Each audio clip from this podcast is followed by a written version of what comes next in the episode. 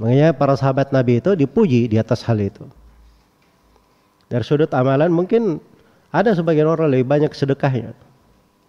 Itu disebut di biografi Ibnul Mubarak. Abdullah Ibnul Mubarak Abu Abdurrahman Al-Marwazi Al-Qurasani. Imam negeri Maru terkenal di masanya. Kata sebagian ulama, seluruh jenis kebaikan terkumpul pada orang ini, Ibnul Mubarak. Seluruh kebaikan yang pernah dilakukan oleh para sahabat ada pada orang ini. Mau bicara masalah apa? Masalah jihad. Dia mujahid nomor satu. Ibnul Mubarak. Mau bicara masalah ibadah. Dia ahli ibadah. Disegani bahkan disegani oleh Fudail bin Iyad. Yang digelari sebagai Abidul Haramain. Dari sudut ibadah dalam ilmu. Beliau panutan ilmu di masanya. Iya.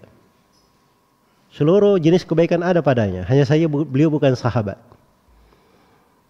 Ya, karena bukan sahabat ini, maka kedudukannya selalu di bawah sahabat. Tidak ada yang bisa menyaingi para sahabat Nabi Shallallahu Alaihi Wasallam.